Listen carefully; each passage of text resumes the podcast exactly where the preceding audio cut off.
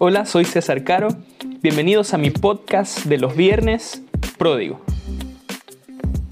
¿Cómo están, amigos?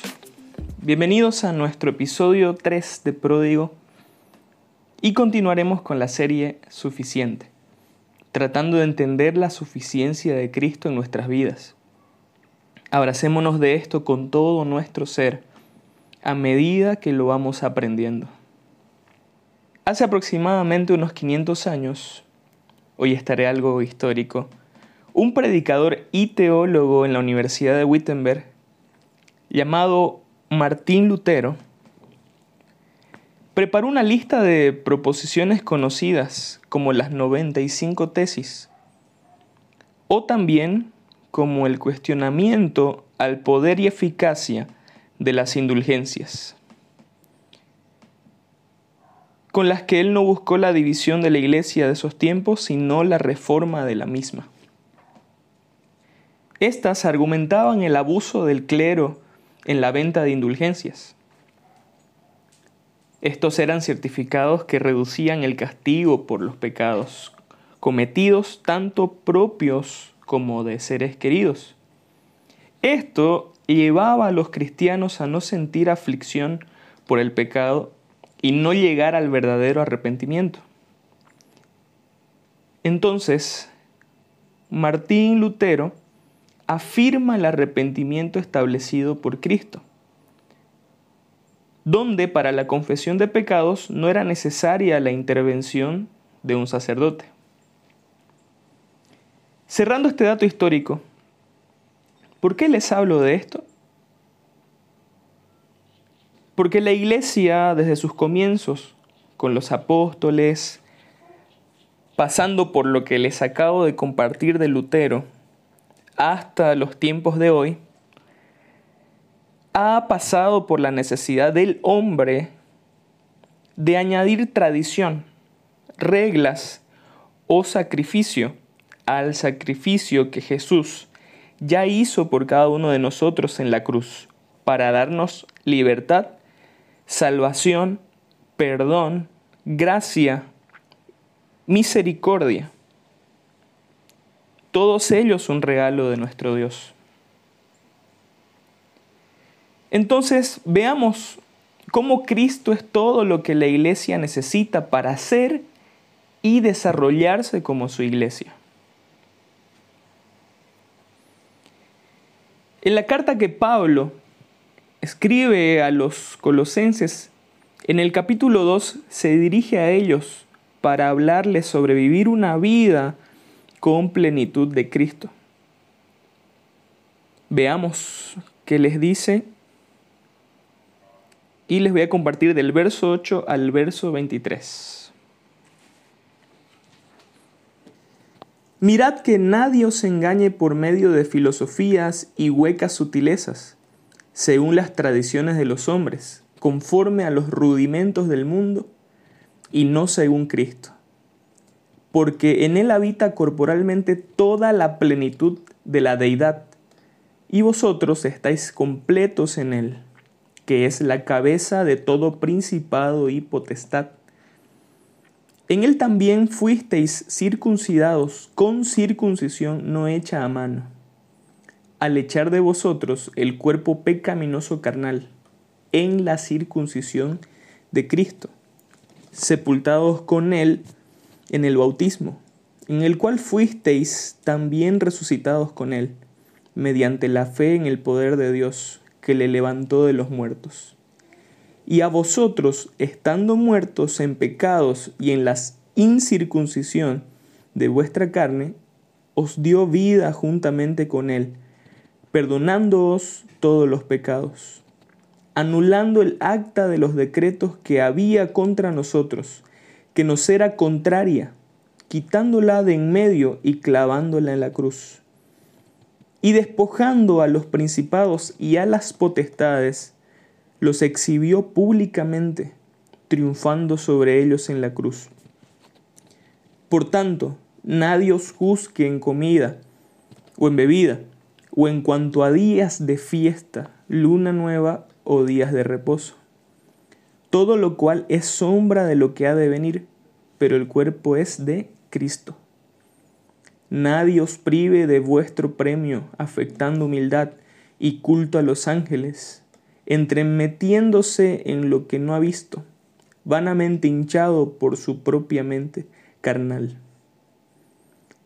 y no haciéndose de la cabeza, en virtud de quien todo el cuerpo, nutriéndose y uniéndose por las coyunturas y ligamentos, crece con el crecimiento que da Dios.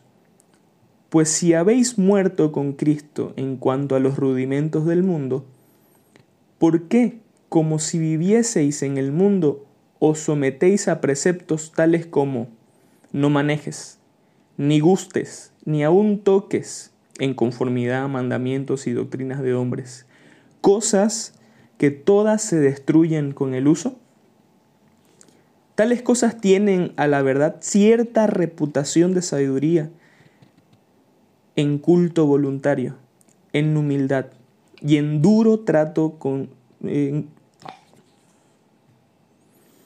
Tales cosas tienen, a la verdad, cierta reputación de sabiduría, en culto voluntario, en humildad y en duro trato del cuerpo, pero no tienen valor alguno contra los apetitos de la carne. Amigos, aquí podemos ver qué tradiciones de hombres amenazaron la estabilidad de la iglesia en Colosas. Y Pablo responde algo sencillo: ustedes están completos en Él. Amigos, estamos completos en Cristo. ¿Saben? Tradición trae maneras y formas de hombres. Trae un ego de la experiencia. Quizás un decir, llevo muchos años en esto y se debe hacer de esta manera. Dejemos a Cristo que nos haga completos en Él. Bastémonos en su gracia. También habla de una tradición judía que es la circuncisión, que se intentó introducir en la iglesia, porque nuestra condición humana no puede comprender que solo Jesús sea suficiente para darnos la salvación.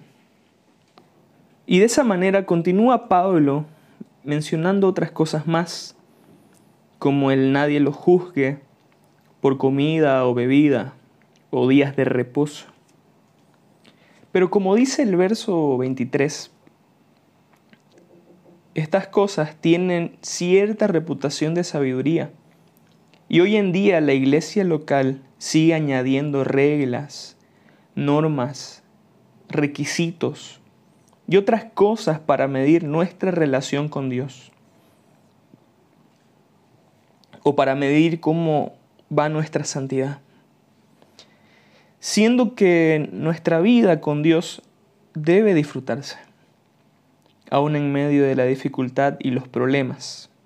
Amigos, el gozo es fruto del Espíritu. Llevemos con gozo nuestra libertad en Cristo. Ya que mencioné la palabra libertad, quiero que compartamos un poco de eso. Es importante entender una interpretación clara de la libertad en Cristo. Un pastor y teólogo, Tim Keller, o como diría un amigo, el C.S. Lewis de nuestros tiempos, en su libro llamado Toda buena obra, él escribe ahí una frase que marcó mi vida. Y es la siguiente: la libertad no es tanto la ausencia de restricciones, sino encontrar las correctas, aquellas que concuerdan con las realidades de nuestra propia naturaleza y las del mundo. Saben, los mandamientos en la Biblia son una invitación a la libertad, porque a través de ellos Dios nos llama a hacer aquello para lo que fuimos diseñados. Si no caminamos conforme a ellos, actuamos contra nuestra naturaleza y diseño. Los mandamientos se viven con gozo. Se disfrutan porque te hacen ser para lo que fuiste diseñado. Como lo dice en Isaías 48, del 17 al 18. Se los voy a leer en la versión NVI, que dice así: Así dice el Señor, tu Redentor, el Santo de Israel.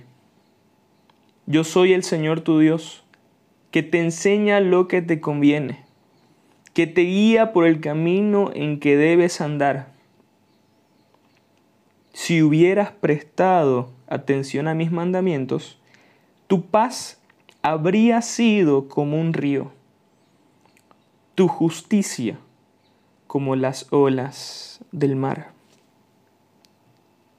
Así es el caminar con el Señor, esos son sus mandamientos. Él nos enseña cómo andar. Su paz, su gozo nos inundan como un río.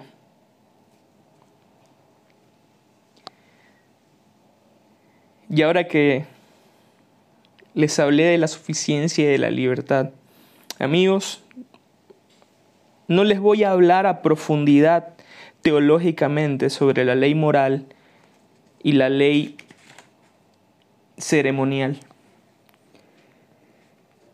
Pero en resumen, la ley moral son los 10 mandamientos que ya conocemos, y la ley ceremonial eran acciones o restricciones que se debían cumplir o debía cumplir el pueblo judío en el Antiguo Testamento para purificarse. Pero aquí lo importante es que Cristo vino a reemplazar toda ley ceremonial, porque con su muerte Él pagó nuestra purificación y trajo una nueva ley única y suficiente, la ley de Cristo, que resume los mandamientos en amor. Dejemos de añadir en la iglesia local y en nuestras vidas, como la iglesia de Cristo, tradiciones, medidas, formas, reglas y otras cosas que hagan inalcanzable a Jesús. No dejemos que nuestras iglesias se conviertan en hermosos museos de santos. Comencemos a recibir al pecador. Seamos el lugar seguro para el que está con el corazón roto. Seamos un hospital para heridos. Amemos como Dios nos ama y acepta. Y seamos transparentes, tanto dentro como fuera de la iglesia. Gracias por escuchar Pródigo. Si te gustó, puedes suscribirte. Y para más información sobre el contenido nuevo, puedes buscarme en Facebook, Instagram y Twitter como César Caro.